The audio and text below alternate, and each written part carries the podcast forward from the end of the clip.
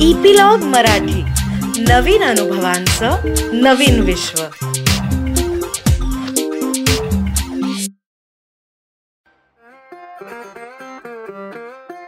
नमस्कार मंडळी.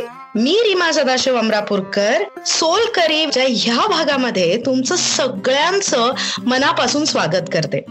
सैलाब अस्तित्व काकस्पर्श मी शिवाजीराजे भोसले बोलतोय गुरु सिंघम नेताजी सुभाषचंद्र बोस जुडवा टू मी इथेच दमली आहे.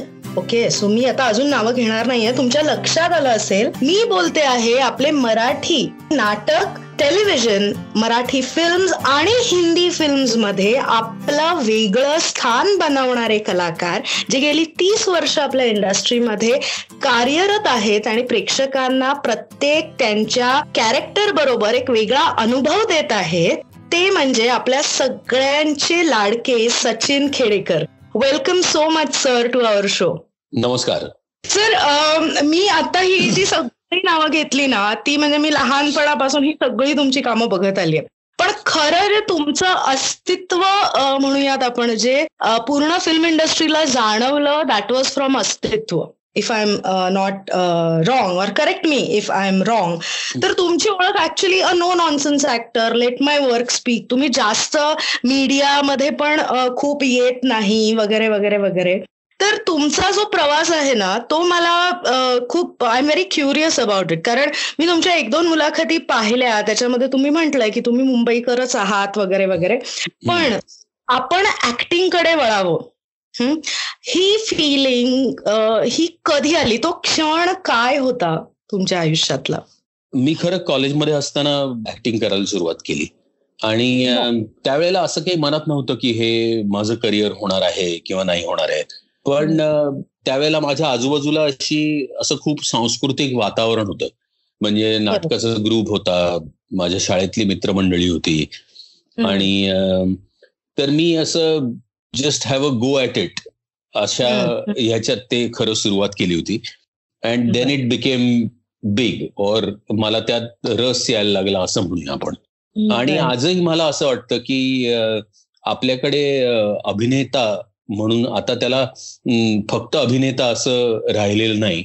तर त्याला आता सामाजिक आयाम देखील असावेत असा आग्रह आता होतोय. आणि असं पूर्वी असं पूर्वी नव्हतं. किंवा आपल्याकडे मी असं नेहमी थट्टेने म्हणतो की हल्ली प्रत्येक समारंभामध्ये तोंडी लावायला एक अभिनेता लागतो. तर तसं काहीच झालंय.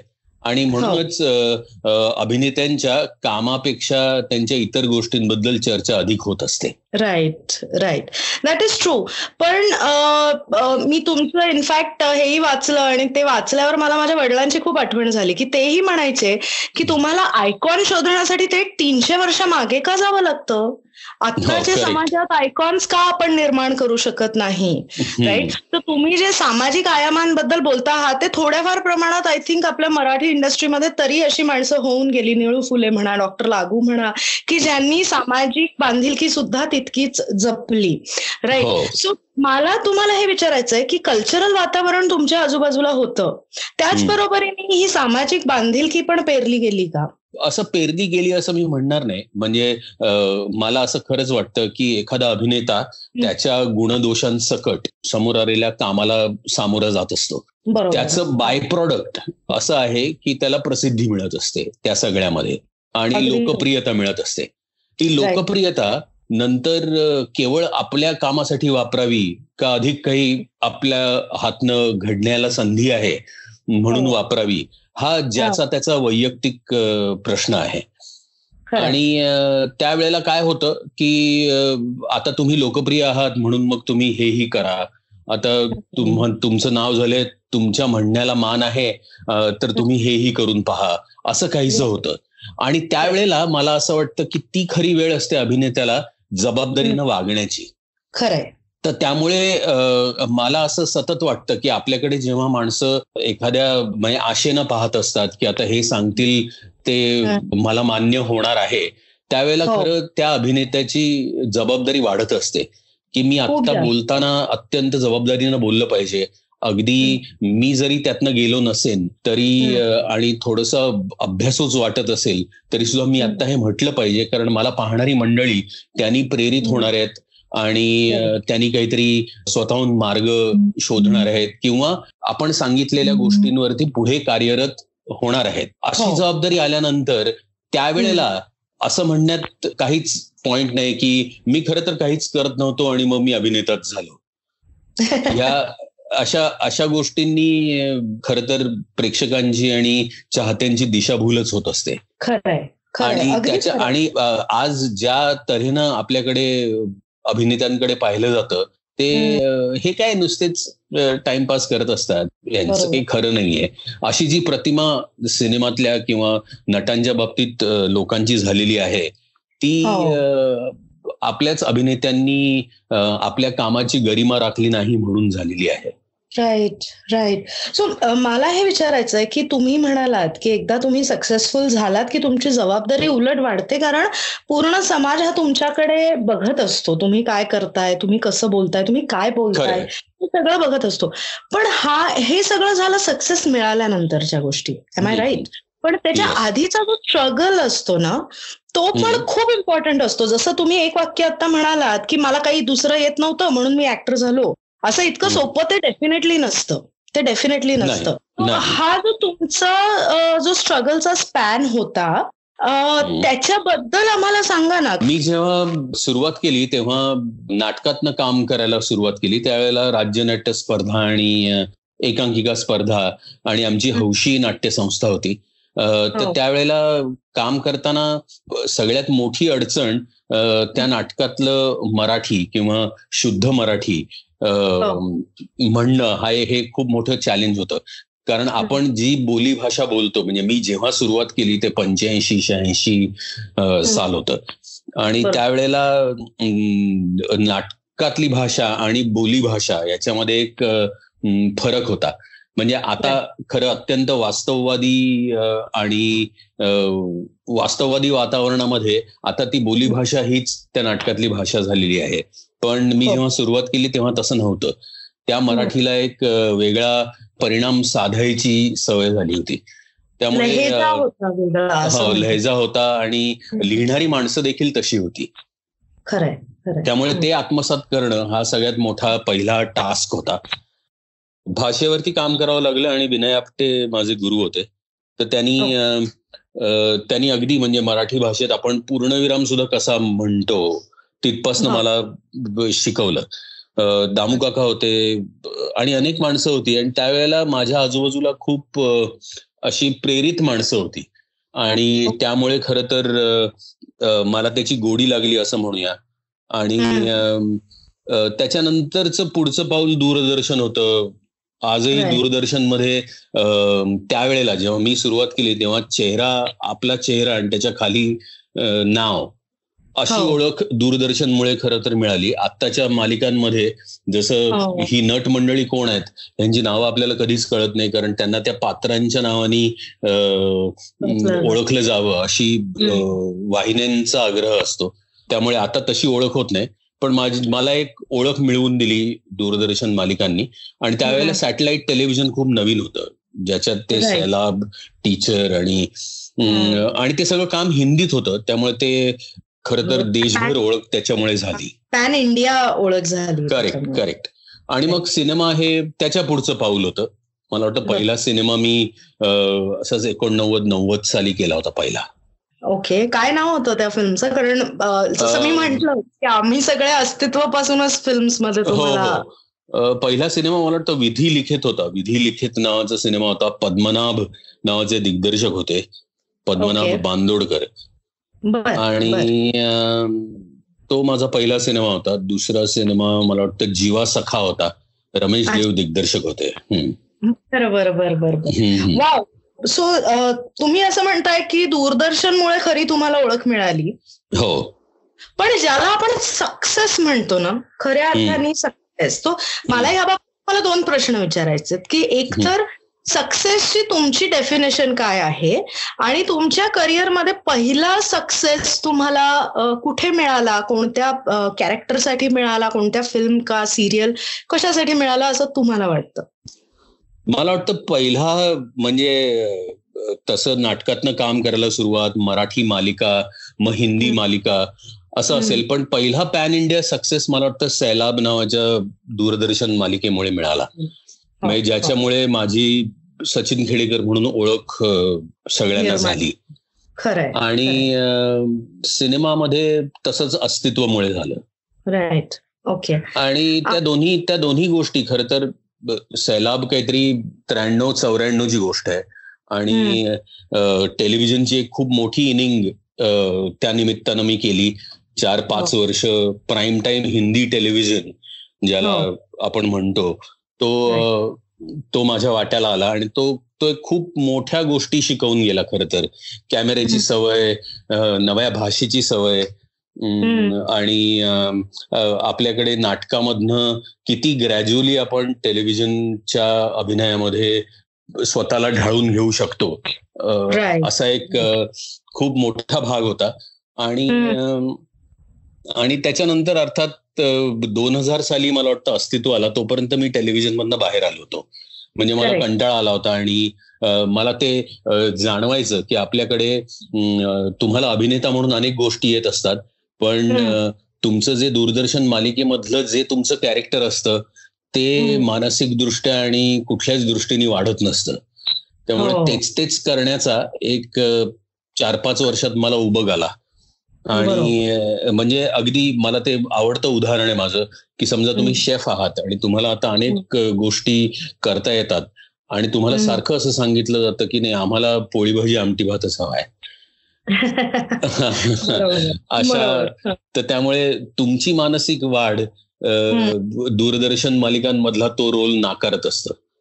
राईट सातत्याने. आणि त्याचा खूप त्रास होतो आणि म्हणून मग मी ते सोडूनच दिलं. आणि त्याच्यानंतर मी कधीच दूरदर्शन मालिकांमध्ये काम केलं नाही. आणि मग मी सिनेमांमधनं काम करत होतो. हो. आणि अस्तित्व आणि त्याच्यानंतरचा सगळ्यात मोठा टप्पा मी सुभाष बाबूंची भूमिका केली श्याम बेनेगल यांच्याकडे. तो होता. इनफॅक्ट मी त्याच प्रश्नाकडे येणार होते. म्हणजे मध्ये एक छोटासा प्रश्न आहे. तो असा म्हणालात की मानसिक वाढ आपली कलाकार म्हणून व्यक्त म्हणून जेव्हा आपल्या भूमिकेतून होत असते तेव्हा ती करायला जास्त चॅलेंजेस असतात जास्त मजा येते. Because you just set the opposite की तसं नाही मिळालं तर मग उभग येतो. बरोबर? तर हो. ज्या वेळेला तुम्ही तुमचे सब्जेक्ट सिलेक्ट करता तर ती काय प्रोसेस असते? What do you look for in a subject or in a character when you select a film to do मी खरं सांगतो की आपल्याकडे काय होतं प्रत्येक नटाच्या समोर अशा समजा तीन चार काहीतरी गोष्टी येत असतात. त्याच्यातली आपण निवड कुठली करतो त्याच्यावरती खर तर तुमची ओळख निर्माण होत असते. हो. तर त्यामुळे त्या चार मधली आपल्याला कुठली निवड करायची आणि आपल्याला कुठल्या मार्गाने जायचंय हे त्या त्या वेळेला तो अभिनेताच ठरवत असतो. एखादी केलेलीच गोष्ट पुन्हा पुन्हा करत राहिलं तर त्याचा खूप कंटाळा येऊ शकतो. आणि तसा मला खूप पटकन कंटाळा येत राहिला. म्हणून मी प्रत्येक वेळेला काहीतरी नवीन शोधण्याचा प्रयत्न केला. आणि तो खर तर म्हणजे एका काळानंतर मला असं खरंच वाटायला लागलं की ह्या क्षेत्रात मी लोकांच्या करमणुकीपेक्षा स्वतःच्या करमणुकीसाठी आहे. पण किती छान ना. ती करमणूक हो. करत असताना तुम्हाला जे आवडतं म्हणजे स्वतःची करवून घेत असताना तुम्हाला जे आवडतं ते तुम्हाला करायला मिळतं. त्याच्यासाठी हो. नाव पैसा हेही सगळं मिळतं. सो दॅट इज ना एक्झॅक्टली म्हणून तर मी कधीच त्याबद्दल कटकट करत नाही की मी नट का झालो आणि मी दुसरं काहीतरी करायला हवं होतं का वगैरे. असं मला कधीच वाटलं नाही. कारण मला I really thought that the acting profession gave me everything which is possible in one life time very true very so lucky तर टू दिस पॉइंट की अस्तित्व म्हणजे आता तुमच्या ज्या भूमिका आपण म्हणू त्याच्यातल्या ना मला असं वाटतं की चार तुमच्या भूमिका ह्या खूपच लँडमार्क भूमिका आहेत फिल्म्स मधल्या हा. एक म्हणजे अस्तित्व अर्थातच. दुसरी काकस्पर्श. हो. श्री नेताजी सुभाषचंद्र बोस आणि चौथी मी शिवाजी राजे भोसले बोलतोय. मी Shivaji Raje basically for the commercial success आणि त्याच्यामुळे जे मराठी सिनेमांचं चित्रच बदलून गेलं पूर्णपणे. हो. त्या दृष्टीने मला ती खूप महत्वाची फिल्म वाटते तुमची. तर हे. सगळ्या तुमच्या माइलस्टोन्स फिल्म आहेत. तर त्यांच्याबद्दल सांगा ना आम्हाला. म्हणजे एक एक भूमिकेची जर तुम्ही अशी उकल करून सांगितलीत तर फार बरं वाटेल हा म्हणजे आता आपण असं म्हणूया की नट कधीही स्वयंभू नसतो. म्हणजे हो. त्याला कोणीतरी लिहावं लागतं कोणीतरी दिग्दर्शित करावं लागतं. आणि. त्यामुळे त्या सगळ्या प्रोसेसमध्ये तो नेहमी दुय्यम असतो हा पहिला हो. मुद्दा. माझ्या दृष्टीने माझे मित्र दिग्दर्शक म्हणजे रवी राय समजा सैलाब टीचर थोडा है हम्म. थोडी की जरूरत है हो. तो निर्माता दिग्दर्शक आणि लेखक. तर त्या रवी रायचं एक खूप मोठं कॉन्ट्रीब्युशन आहे आता तू जी चार नावं घेतली सिनेमांची त्याच्यामध्ये अस्तित्व शिवाजीराजे आणि काकस्पर्श तिन्ही महेश मांजरेकरचे सिनेमा आहेत तो माझा मित्र आहे. बरोबर हो. आणि तर त्याचा खूप मोठा हात आहे म्हणजे. त्या सगळ्यामध्ये. किंवा सुभाष बाबूंचा सिनेमा अर्थात श्याम बेनेगल यांनी केलाय. त्यामुळे त्यामुळे मी म्हटलं तसं की हा माझा जो तंबू आहे तो ह्या रवी राय महेश मांजरेकर श्याम बेनेगल ह्या. अशा लोकांच्यामुळे खरं तर उभा आहे. आणि. जी जी कामं आजवर वाखाणली गेली त्यामध्ये ह्या मंडळींचा खूप मोठा हात आहे. आणि हा तर म्हणजे जसं आपण असं म्हणूया की सैलाबमध्ये तो जो रोहित होता जो अं, ते जे पात्र होतं ते हो. इतकं पॉप्युलर झालं आणि अगदी लोकांना त्यांची स्वतःची गोष्ट असल्यासारखं वाटलं म्हणजे आजही एक किस्सा म्हणून नंदुरबारमध्ये आमचं आमचं एक म्हणजे एक माणूस मला भेटायला आला की माझं नाव अं, संतोष आणि मला तुम्हाला भेटायचंय मी. नगरपालिकेच्या शाळेत शिक्षक आहे मी म्हटलं. हो का तर मग या ना मला भेटायला ही आत्ताची. गोष्ट म्हणजे चार पाच वर्षापूर्वी आणि तो मला असं म्हणला की तो मुंबईला भेटायला आला माणूस आणि तो असं म्हणला की हा पेनड्राईव्ह आहे. ह्याच्यामध्ये नव्वद भाग आम्ही सैलाबचे केले होते त्यावेळेला. हे सगळे नव्वदच्या नव्वद भाग आहेत आणि एक एकोणचाळीसावा भाग मात्र नाहीये. तर म्हटलं का नाहीये? तर म्हणे नाही तो नाहीच आहे युट्यूब वरती. तर तुमच्याकडे तुमच्याकडे तुमचं हे अप्रतिम काम नसेल म्हणून हे पेनड्राईव्ह मी तुम्हाला भेट द्यायला आलोय. तर तर मला असं वाटलं की अच्छा का पण म्हणजे तुम्हाला कल्पना नसेल की आमच्याकडे. असा एक ग्रुप आहे आम्ही दर. उन्हाळ्याच्या सुट्टीत एकदा पूर्ण एक ते नव्वद भाग बघतो ओ आणि तर त्यांनी मला ते ते पेनड्राईव्ह आणून दिलं तर. तो आता तो नंदुरबारच्या नगरपालिकेच्या शाळेतला शिक्षक. म्हणजे आपल्याला आपल्याला कल्पना देखील नसते की आपण कुठपर्यंत पोचत असतो त्या त्या हो. वेळेला खरंय. तर तर तसं तसं ते काम होतं किंवा अस्तित्वमध्ये श्याम श्रॉफ यांनी तो सिनेमा डिस्ट्रीब्यूट केला होता आणि हो. महेशनी वास्तव सिनेमा केल्यानंतर त्याला खूप मोठं नाव झालं होतं आणि त्याच्याकडनं. एक वेगळ्या सिनेमाची अपेक्षा होती. आणि आम्ही एक नाटक करणार होतो अस्तित्व नावाचं ज्यासाठी. लिहिलेलं स्क्रिप्ट त्यांनी मग त्याचा सिनेमा केला हो. तर त्यावेळेला त्या तब्बू बरोबर आम्ही काम केलं तर आम्ही अक्षरशः सतरा अठरा दिवसात तो सिनेमा पूर्ण केला होता. आणि आजही वीस वर्षांनंतर तो लोकांच्या लक्षात आहे आणि पुन्हा पुन्हा सांगतात. म्हणजे तो सिनेमा आपण मला ती फ्रेज आवडत नाही पण खरंच काळाच्या आधी आलेला सिनेमा होता. म्हणजे त्याच्यामध्ये आम्ही ज्या गोष्टी बोललो होतो त्याच हो. गोष्टी नंतर पुन्हा पुन्हा सगळ्या सिनेमांमध्ये वेगवेगळ्या पद्धतीने आलेल्या आपण बघितल्या. पण आम्ही ह्या आम्ही हे वीस वर्षापूर्वी केलं होतं. मला हे विचारायचंय की पण काकस्पर्श आणि नेताजी सुभाषचंद्र बोस ह्या दोन भूमिका तशा अवघड होत्या म्हणजे. What I mean to say की of course you had very talented directors backing you आणि you know getting it done from you पण. तरीही actor also I feel they had it it had its own challenge each of these this role okay. आता Netaji Subhashchandra Bose was a big responsibility because he is also national hero आणि अ, त्याच्यामध्ये ते पूर्ण तो look आणि ते costume आणि ते सगळं करायचं म्हणजे तो जो काळ असेल माझ्या मते त्या काळात तुम्ही दुसरं काहीच अ, केलं नसेल if I am. Not mistaken ती प्रोसेस कशी होती? Getting into the skin of the character ते मला अं, म्हणजे त्याचा किस्सा असा आहे की आम्ही एक गुजराती सिनेमा करायला गेलो होतो अं, बडोद्याला. आणि राजन. कोठारी अं, त्याचे कॅमेरामन होते. आणि. त्यावेळेला मिशी होती माझी एक सचिन खेडेकर फेमस मिशी तर ती मराठी नटाला मिशी असावीच लागते असे काहीतरी भ्रामक आमच्या कल्पना होत्या. त्यामुळे मिशी शिवाय मी कधी आयुष्यात काम केलंच नव्हतं. तर त्यावेळेला एक राजन कोठारी अचानक असं म्हणाले की तू कधी मिशी काढून फोटो काढलायस का? मी म्हटलं नाही कधी काढला नाहीये. तर ते म्हणले की मी श्याम बेनेगल यांचं बायोपिक करणार आहे सुभाष बाबूंवर आणि त्यांच्याकडे आता स्क्रीन टेस्ट चालू आहेत.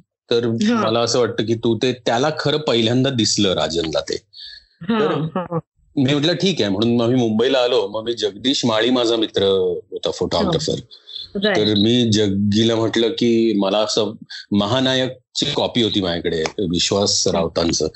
तर महानायकमध्ये जे वरती चित्र आहे तसं मी दिसू शकेन का? तर जगदीशने एकदा चित्र बघितलं आणि म्हणाला चल आता आपण पटेल ड्रेसवाल्याकडे जाऊ. मग ड्रेसवाल्याकडे जाऊन आम्ही ते कॉस्ट्युम घेतले ते ब्रिचर्स आणि नेताजींचं कॉस्ट्युम मी माझ्या आईचा गोल चष्मा घेतला आणि आम्ही चर्चगेटला रविवारी सकाळी जाऊन माझे मोठे फोटो काढले त्यांनी असे. बिग ब्लोन अप स्टिल्स आणि मग ते चंदन गोस्वामी म्हणून राजांचा असिस्टंट होता त्यांनी ते श्याम बेनेगलकडे पाठवले. मला दहा मिनिटात श्याम बाबूंनी फोन केला होता आणि ते असं म्हणाले की व्हॉट इज युअर हाईट म्हटलं पाच अकरा. कम टू दी ऑफिस नाव आता तर त्या दिवस तो मला दिवसही आठवतो ते सगळं. आता आता हे काय होतं अशीच पद्धत होती खर तर काम शोधण्याची किंवा मिळवण्याची. आणि आता तू जर पाहशील तर ह्याच्यामध्ये केवळ मी नट माझा चेहरा माझे गुण ह्यातलं काहीच नाहीये. का किती माणसांची साखळी आहे बघ की ज्याच्यामध्ये हे. काम मला मिळालं. एकदा एकदा माझा चेहरा त्याला सूट होतो म्हटल्यानंतर मग श्यामबाबूंनी मला असं सांगितलं की आता सगळं काम बंद करायचं. केस असे मधनं कापायचे. म्हणजे त्यांचे फक्त ती काय म्हणतात त्याला चंद्रकोर होती आणि बाकी केस नव्हते. त्यामुळे केस पूर्ण कापायचे अर्धे. आणि आणि मग मी दोन अडीच वर्ष फक्त ते आणि तेच काम केलं. आणि एखाद्या एखाद्या नटाला म्हणजे मी तोपर्यंत काम करून सोळा सतरा वर्ष झाली होती. अनेक अनेक गंड मला स्वतःला झाले होते. आणि ते साधारणतः असं होतं की मला सगळंच येतं आणि जगात मला काही शक्य आहे. तर तो सगळा त्या सगळ्या त्या सगळ्या ज्या अभिनेता म्हणून ज्या वाईट सवयी होत्या म्हणजे खाली मान घालून बोलायचं बोलताना पुटपुटल्यासारखं करायचं वगैरे या सगळ्या ज्या काही वाईट सवयी माझ्या होत्या त्या सगळ्या श्यामबाबूंनी आधी पुसून काढल्या. आणि ते मला असं म्हणाले की आपल्याकडे असंस्कारित माठ चालतो पण संस्कारित माठ चालत नाही. तर ते त्यांनी सगळं माझं पुसून काढलं आधीच. आणि आता नव्याने तुझ्यावरती एक संस्कार व्हावा. असं एक दोन अडीच वर्षाची प्रोसेस आहे. आणि एखाद्या नटाच्या आयुष्यात जसे आपण आयुष्यभर ऐकत आलो की वेस्टमध्ये सिनेमा करताना असं प्रेपरेशन असतं. मग असे हो. सत्तर ऐंशी सीन्स जे असतात सिनेमामध्ये त्या प्रत्येक सीन मध्ये तो असतो. आणि मग त्याचं वेशांतर असतं. वेगळे वेगळे लुक असतात. मग वेगळे कॉस्ट्युम्स असतात. ह्या सगळ्या माझ्या इच्छा एकाच वेळेला पूर्ण झाल्या. म्हणजे how to approach a role how to approach a film how do you prepare the script म्हणजे एक अडतीस ते चाळीस पुस्तकांचा रेफरन्स होता त्या स्क्रिप्टमध्ये आणि त्याच्यावरती श्यामबाबूंचं असं म्हणणं होतं की आता आधी ही अडतीस पुस्तकं वाचायची आणि मग हे स्क्रिप्ट पूर्ण पाठ करायचं. म्हणजे स्वतःची नक्कल तर पाठ करायची समोरची देखील पाठ करायची. आणि त्याच्यामध्ये इंग्लिश होतं. म्हणजे जसा मराठीचा संस्कार मग त्याच्यानंतर हिंदीचा संस्कार तसा एक इंग्लिशचा संस्कार होता. हो. आणि तो इंग्लिशचा संस्कार पूर्ण हा म्हणजे मला शहनाज पटेल जी आता ऍक्ट्रेस आहे तिने मला ते स्क्रिप्ट माझ्याकडनं करून घेतलं होतं इंग्लिश. आणि ते जे क्वीन्स इंग्लिश आहे माय डॉटर माय फादर आणि हो. ते सगळं जे इंग्लिश आहे ते तिने माझ्याकडनं खरं तर करून घेतलं. आणि त्यावेळेला ते कॉस्ट्युम्स किंवा साधा किस्सा असा आहे की नेताजी स्वतः अत्यंत गर्भश्रीमंत होते. म्हणजे त्यांचे वडील भुवनेश्वरला ब्रिटिश प्लीडर होते बॅरिस्टर आणि त्यांचं अर्ध आयुष्य युरोपमध्ये गेलं. त्यांची स्किन अशी खूप रिच होती. तर मला अजून आठवतं की श्यामबाबूंनी मला सांगितलं होतं की शहनाज हुसेनच्या त्या पार्लरमध्ये you have to go and do facials twice a month असं म्हणून त्यांनी अशी माझी चकचकीत त्याला एक ग्लो आला पाहिजे की तो श्रीमंतच माणूस दिसला पाहिजे. असं अशा अनेक गोष्टी होत्या. किंवा विक्रम गायकवाडनी माझा चेहरा माझा चेहरा बरोबर सुभाष बाबूंसारखा येईपर्यंत त्याचा मेकअप हो. त्याला एक प्रोस्थेटिक चिन मी लावली आहे. तो सगळा लुक विक्रम गायकवाडनी माझा केला होता. किंवा शमा झैदी आणि अतुल तिवारी यांचं ते स्क्रिप्ट. आहे. ते स्क्रिप्ट आजही माझ्याकडे आहे. आणि. त्याच्यातली सगळ्यात मोठी गोम अशी होती की आपल्याकडे जेव्हा दिग्दर्शक असं म्हणतो की हा एक मोठा रोल आहे आणि जोपर्यंत हा रोल तुझं सेकंड कल्चर होत नाही तोपर्यंत ह्याचा अभ्यास करत राहायचं. म्हणजे म्हणजे आज आपण ही पुस्तकं अशा करता वाचायची कारण समजा सीन नंबर बारा ते सीन नंबर तेरा मध्ये तीन. महिन्याचा काळ गेला असेल तर त्या तीन. महिन्यात काय घडून गेलं हे पुन्हा नव्याने. कोणाला सांगायला नको हे तुझं. तुलाच कळलं पाहिजे तर तो जो तो जो भाग आहे म्हणजे काय म्हणतात त्याला की. ऍक्च्युली बारावीच्या परीक्षेसारखा अभ्यास मी त्या तेच म्हणणार होते so. Basically you went to an acting school for completely completely आणि the the biggest high point of that is की तो सगळा सिनेमा साकार झाल्यानंतर सुद्धा त्यात. केलेल्या गोष्टी मला आजवर आयुष्यात पुरल्या आहेत म्हणजे त्याच्या पुढे आता सोळा सतरा वर्ष झाली आहेत हो हो हो खरंय आणि त्यामुळे कुठलीही गोष्ट आता अशीच धकवून नेऊ. असं माझ्या बाबतीत घडत नाही म्हणजे थोडस. कंटाळवाण आहे म्हणजे I never go with the flow I kind of hold the flow make. Every everybody hold it and then will. Work on it त्यामुळे माणसं बहुधा माझ्याकडे येईपर्यंत कंटाळतात. कारण झटपट कामाची सवय असते हल्ली हो हल्ली असते तशी. पण आय थिंक आणि ते दिसतंय माहितीये का? म्हणजे even if it is a small role it makes an impression so that's very important मला विचारायचं आता काकस्पर्शबद्दल काकस्पर्श हा एक काकस्पर्श ही एक उषा दातारांची गोष्ट होती जन्मगाठ नावाची. हो हो. तर ती जन्मगाठ नावाचं त्याच्यावरती नाटकही आलं होतं जे विनय आपटे आणि सुकन्या कुलकर्णीने केलं होतं. विजय जोशींनी ते नाटक केलं होतं. मग गिरीश जोशींनी त्याच्यावरती स्क्रिप्ट लिहिलं त्या. कथेवरती. आणि ते स्क्रिप्ट विनय आपटेला स्वतः करायचं होतं पण आम्हाला त्यावेळेला निर्माता मिळाला नाही. आणि तेव्हाही मी तेच काम करणार होतो हरीचं. हो. आणि ते त्यावेळेला नाही घडलं. आणि. मग हे स्क्रिप्ट महेशला खूप मनापासून आवडलं. आणि मग त्यांनी ते धसास लावलं खर तर. आणि तो हो. खूप पॅशनेट होता त्या स्क्रिप्टबद्दल.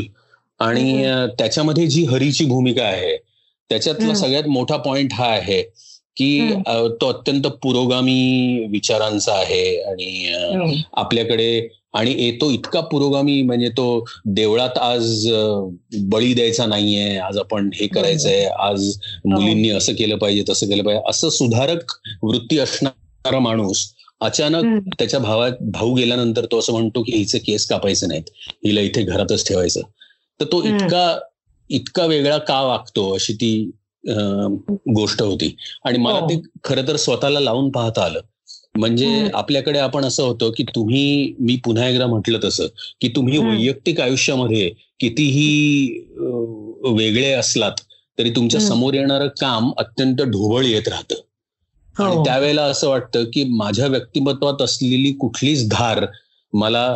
त्या ढोबळ व्यक्तिरेखांना देता येत नाही हो आणि त्यामुळे मग जो पेच निर्माण होतो तसा पेच ह्या सिनेमात नव्हता मला असं वाटलं की ज्या कोंडीमध्ये की समोर आलेल्या कामांमधनं खरं तर चांगलं काम निवडायचं आहे आणि पुढे. जायचं आहे त्याच वेळेला हरीची भूमिका जो जो पूर्णपणे पुरोगामी आहे पण त्याला एक अशा माणसासारखं वागावं लागतं त्या. कथेच्या प्रवाहात.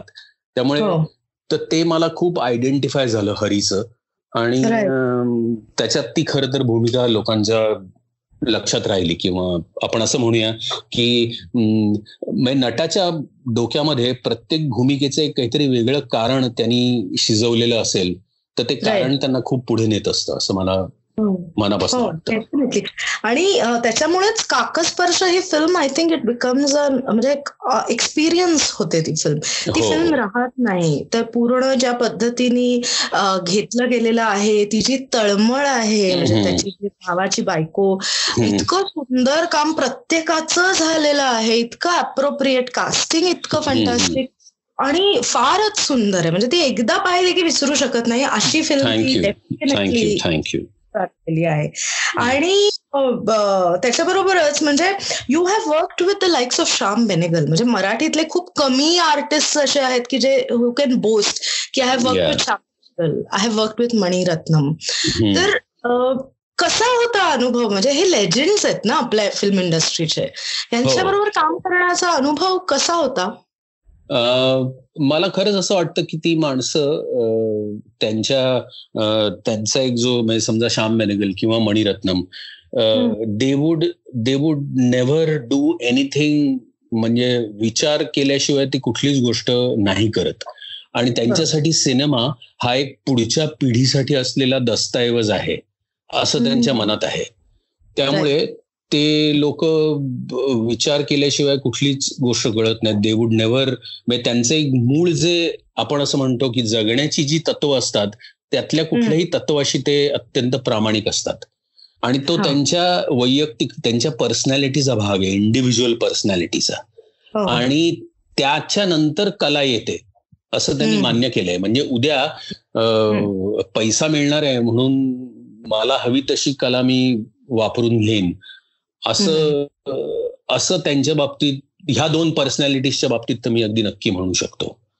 की हो. त्यांनी ते कॉम्प्रोमाइज कधी केलेलं नाही. म्हणजे आपल्याकडे आता जी धंदेवाईक मंडळी असतात ती आज एक उद्या एक परवा एक असं वेगळं वेगळं बोलत राहतात आणि धकवून नेत असतात. त्यातली त्यातली ही मंडळी नाहीत. आणि ती खरं आयकॉनिक आहेत. म्हणजे त्यांच्याकडे पाहून अनेक गोष्टी शिकता येतात. श्याम बेनेगल हो. यांनी मला एकदा असं सांगितलं होतं की त्यांना समजा आपण कुठल्या तरी समारंभाला जरी बोलावलं तरी he. Would never go unprepared to any event म्हणजे he would always prepare he would prepare notes he would constantly think what to speak त्यामुळे त्यामुळे ही माणसं कधीच काय म्हणतात त्याला they never assume anything right त्याच्यामुळेच आय थिंक त्यांची जी डेप्थ आहे कामामधली ती मेंटेन्ड राहते. इव्हन हा म्हणजे आपण म्हणजे लोकांना असं लक्षात येत नाही की ह्या सगळ्या गोष्टींमुळे खरं तर त्यांच्या कामाला एक वेगळी उभारी येत असते. आणि ते इतकं नकळत होत असतं की आपल्याकडे माणसं ह्या मोठ्या माणसांकडनं शिकत नाहीत. हा खूप मोठा दोष आहे आपला. तर आत्ताच आपण नावं घेतली मणिरत्नम आणि श्यामबाबू म्हणजे श्याम बेनेगल यांची तर तसंच एक दुसरं नाव आहे की जे ज्यांनी सुद्धा हिंदीमध्ये लँडमार्क काही फिल्म्स बनवलेल्या आहेत. But this has been consistently giving quality cinema in Marathi आणि that person would be Mahesh Manjrekar sir of course he has been your friend i think your favorite director if i may say so. Yes. so, how has been your equation आणि friendship with him म्हणजे tell us about it कारण it goes without saying की जर महेश सरांची film आहे तर त्याच्यात तुम्ही असालच. असं वाटतं. So tell us about your friendship नाही महेश माझा खूप चांगला मित्र आहे. आम्ही पहिल्या नाटकात सुद्धा एकत्र होतो. तर आम्ही एकमेकांना पस्तीस वर्ष ओळखतो. आणि महेश एक प्युअर डिरेक्टर आहे. म्हणजे आपण ज्याला असं म्हणतो की नाही तो एखादी गोष्ट आत्मसात करू शकतो. त्याच्या पर्सनॅलिटीमध्ये असा एक ट्रेट आहे की त्याला तो आधी खूप मूळ काहीतरी डॉन वॉस्को हे ते वगैरे असं आहे. पण त्याला मराठीच असलेलं प्रेम किंवा त्याचा जो आपण असं म्हणतो की नाही त्याचा जो आवाका आहे तो इतका इन्फेक्शियस हो. आहे की तो तो स्वतः झपाटतो गोष्टींनी आणि तो आजूबाजूच्या सगळ्यांना झपाटून टाकू शकतो. अशी एक त्याच्यात क्वालिटी आहे. आणि त्यामुळे त्याच्या त्याचं if in his repertoire if you see की त्यांनी अनेक त्यांनी अनेक वेगवेगळे विषय हाताळले आहेत आणि तितक्याच सक्सेसफुली आणि खरेपणानं लोकांच्या समोर आणले आहेत. म्हणजे अस्तित्व सारखा सिनेमा किंवा शिवाजीराजे भोसले बोलतोय काकस्पर्श किंवा आता त्यांनी केलेला पु ल देशपांडेंचा सिनेमा आता हो. नवीन येणारा पांघरुण. तर प्रत्येक प्रत्येक गोष्टीमध्ये त्याला त्याला एक आपण दिग्दर्शकाची नजर म्हणतो. तशी त्या दिग्दर्शकाची नजर त्याच्याकडे पूर्णपणे आहे. आणि त्याला आपण काय म्हणतो त्याला त्याला त्याचं एक टेक्निकल नॉलेज तर अर्थात आहेच. आणि लोकांपर्यंत एखादी गोष्ट घेऊन जायची जे जी साधनं असतात त्या सगळ्या साधनांचा त्याचा अभ्यास खर तर आपसुक होतो त्याचा म्हणजे ते त्याला येतं. असं आहे. आणि माझ्या मैत्रीचं म्हणशील तर मी आणि तो बहुतेक सारखा विचार करतो किंवा शिवाजीराजे भोसले बोलतोय ही खरं आमच्या दोघांची स्वतःची तळमळ आहे. आणि अर्थात संजय पवारची. ज्याने ते लिहिलं तर तो तो जो सगळा भाग आहे की आमचं असं म्हणणं आहे की आपण आपला स्वाभिमान राखला नाही म्हणून आपल्या अंगावरनं माणसं चालून गेली. आणि आणि तेवढ्या एका भावनेवरती तो सिनेमा आहे. त्या सिनेमाच्या बाबतीत सांगायचं तर हो, हो. एखादी कलाकृती आपण निर्माण करतो ती प्रेक्षकांना दाखवतो मग ती प्रेक्षकांची होते आणि मग प्रेक्षकांमध्ये बदल घडून येतो असं आम्ही या सिनेमाच्या बाबतीत बघितलेलं आहे. म्हणजे म्हणजे आपण असं म्हणतो की आपण एक काहीतरी सीन घडवला तो लोकांपर्यंत पोहोचला लोकांनी तसा आत्मसात केला आणि त्याच्यावरती वागायला सुरुवात केली. असं पूर्ण वर्तुळ त्या सिनेमाच्या निमित्ताने आम्हाला हो. अनुभवायला मिळालं. ही खूप मोठी गोष्ट आहे. ही किती खूप मोठी गोष्ट आहे. आणि असं असं फार अभावानी होतं कोणाच्याही आयुष्यात. जे आमच्या आयुष्यात झाले त्या सिनेमामुळे. राईट राईट पण मग तुम्ही एवढा सारखा विचार करता आणि आता जे काही आपण कॉन्व्हर्स केलं इतका वेळ त्याच्यामधून मला आहे की तुमच्यामध्ये सुद्धा एक दिग्दर्शक असू शकतो. जर तुम्ही कधी विचार केला आहे दिग्दर्शनाचा? नाही मी तुला एक त्याच्यातली एक गोष्ट सांगतो. असं मला अनेक लोक म्हणत आली आहेत. पण आपण असं म्हणतो ना की एक एक समजा दोन बिल्डर समोर बसलेले असतील आणि ह्याला खूप यशस्वी आणि हा दुसरा थोडा यशस्वी नाहीये तर त्याला ह्याच्यातलं कळतं किंवा ह्याला त्याच्यातलं कळतं पण म्हणून त्याला येतं ते मला येईल असं मानणं चुकीचं आहे. म्हणजे ह्याचं ह्याचं कारण असं की एका एका नटाला अत्यंत एककल्ली किंवा एकतर्फी विचार करायची सवय लागते. आणि दिग्दर्शक म्हणून एक constant third point of view लागतो. जो म्हणजे म्हणजे उद्या आपण अशी हायपोथेटिकल सिच्युएशन म्हणूया की मला एखादं पुस्तक आवडलंय मग मी त्याच्यावर सिनेमा केलाय. तो आणि खूप मी त्याचा विचार केला अभ्यास केला अगदी अभ्यासपूर्वक हे केलं ते केलं तसं केलं तसं केलं. तर ते सगळं बरोबर येईल.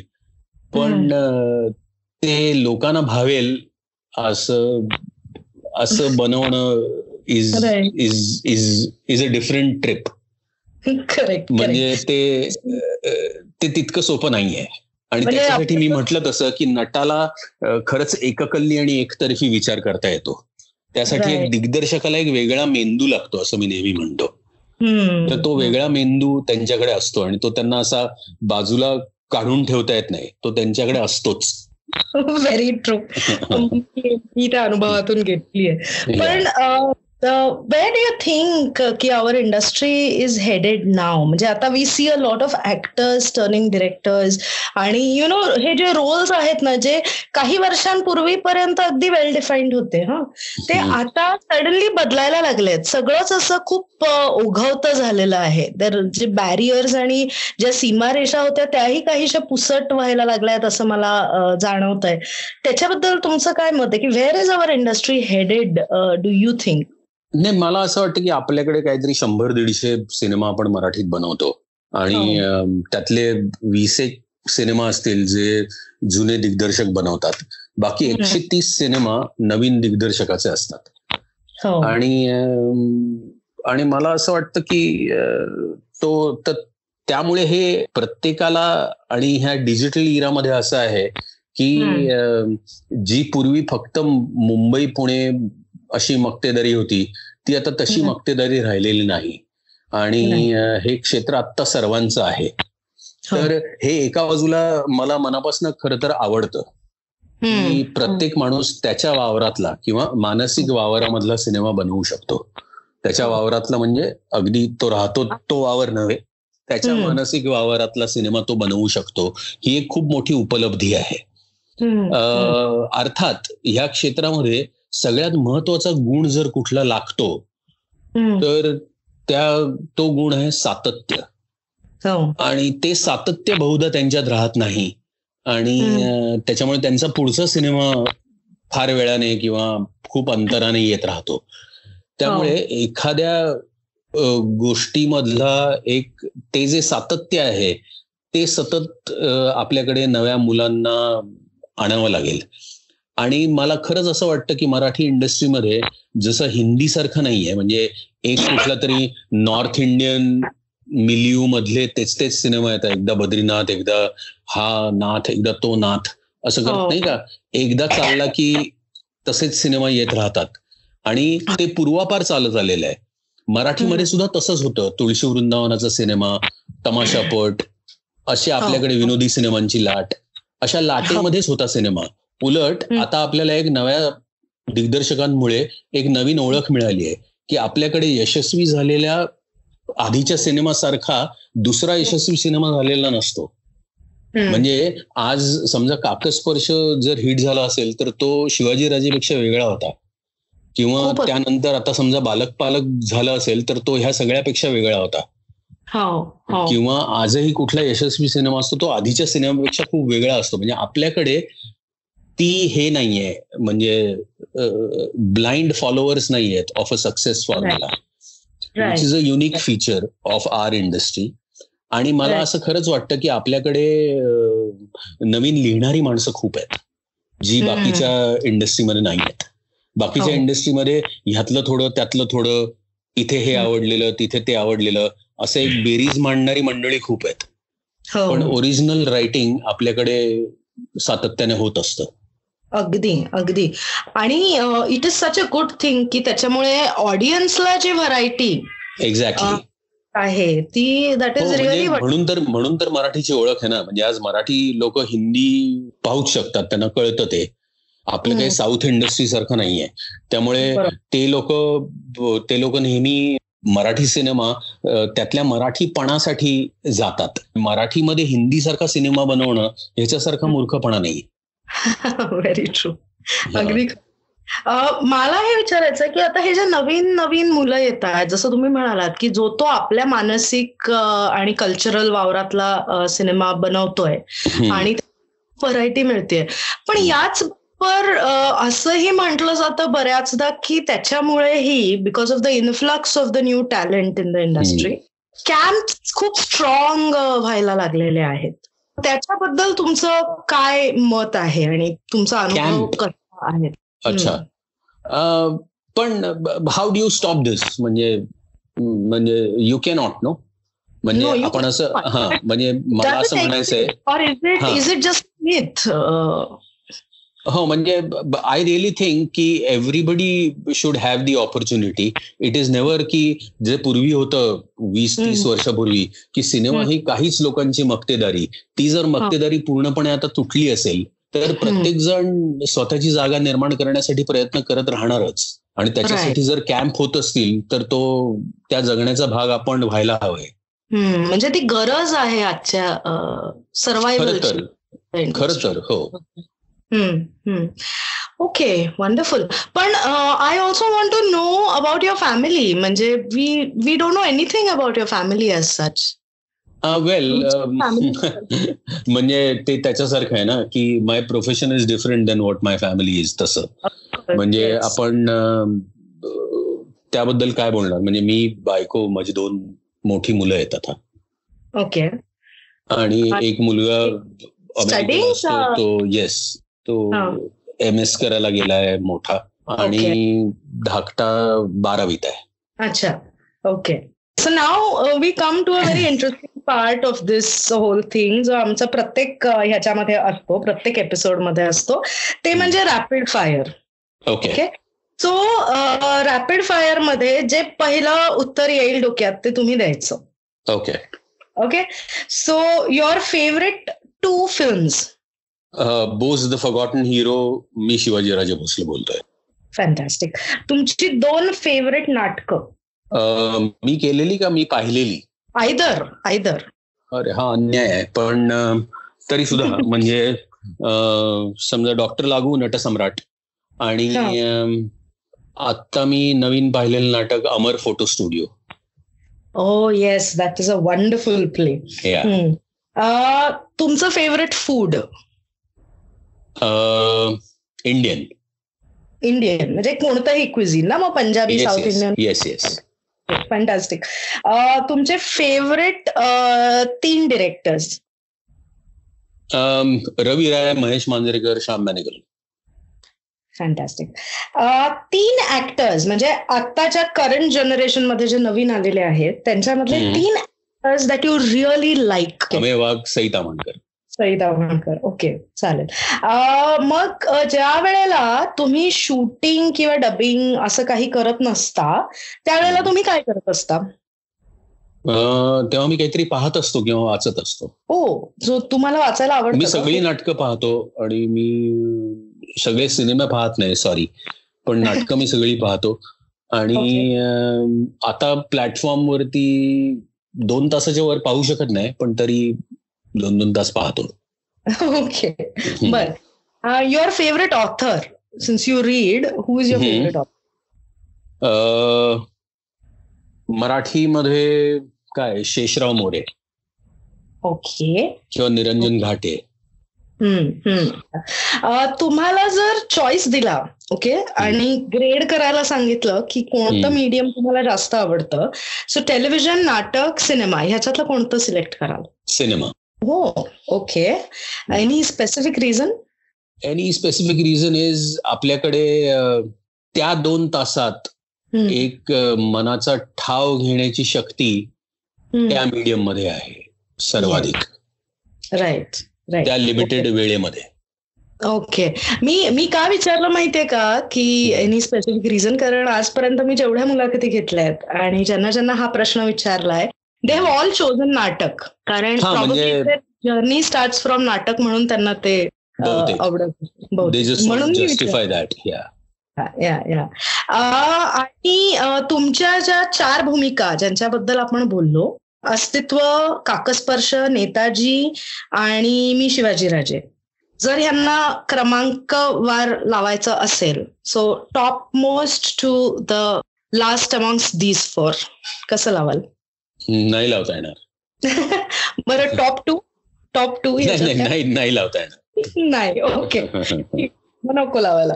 Do you believe in God yes I do okay so are you ritualistic also yes I am okay fantastic आणि आता हा मोस्ट इम्पॉर्टंट क्वेश्चन आहे की अम, ह्या जगात अ, दुसरं तुमच्याकडे काही नाहीये आणि फक्त. तीन गोष्टी आहेत ज्या तुम्हाला तुमच्या मुलांना द्यायच्या आहेत.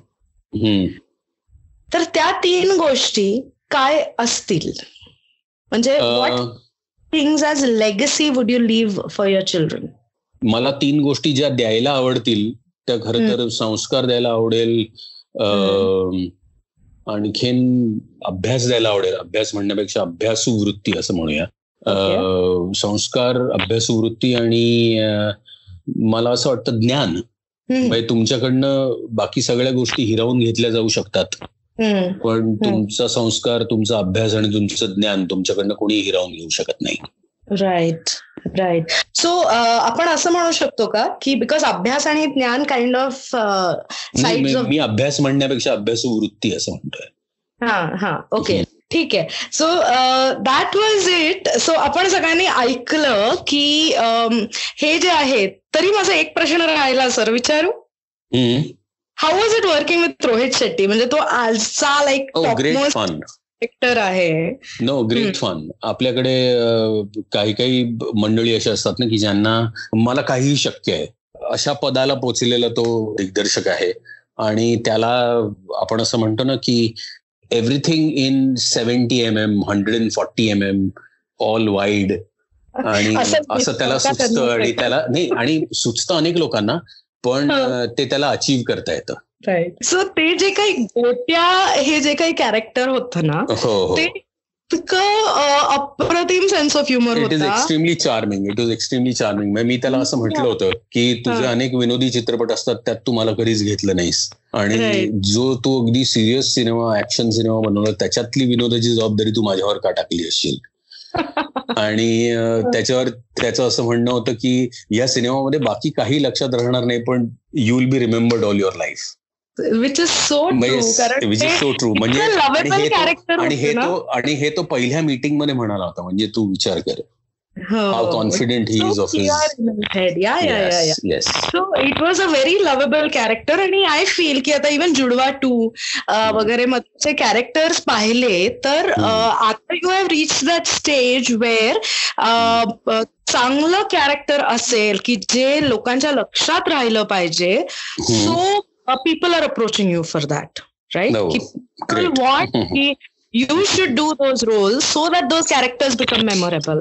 So Thank that you. is uh, something which is which is really fantastic म्हणजे आणि आपले मराठीतले खूप कमी असे कलाकार आहेत की ज्यांना हे मिळतं सो त्याच्यामुळे कॉंग्रॅच्युलेशन आणि सो. ग्लॅड की आपल्याला बोलता आलं आणि सो सगळ्या मंडळींना मी परत एकदा सांगते की सचिन सरांशी बोलताना मला खूप मजा आली I am I hope Sachin sir तुम्हाला पण मजा आली myself thoroughly. Yes. आणि आपलं हे जवळजवळ regularly, त्यामुळे मला खूप मजा आली.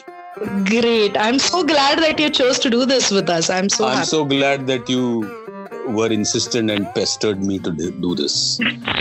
I will be pestering you a lot more hence Thank you, thank you. तर मंडळी हा होता आपल्या आजच्या मुलाखतीचा प्रवास.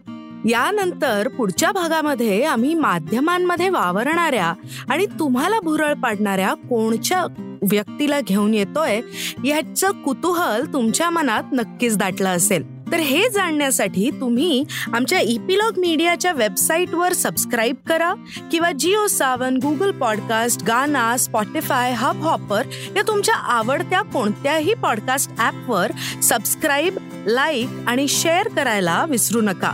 जर तुम्ही ॲपल युजर असाल तर ॲपल पॉडकास्टवर आम्हाला नक्की रेट करा म्हणजे आपला कार्यक्रम जास्तीत जास्त लोकांपर्यंत पोहोचेल. आणि हो सोशल मीडियावर हा कार्यक्रम तुम्हाला कसा वाटला हे ॲट इपिलॉग मीडियाला आम्हाला टॅग करून नक्की लाईक शेअर करा.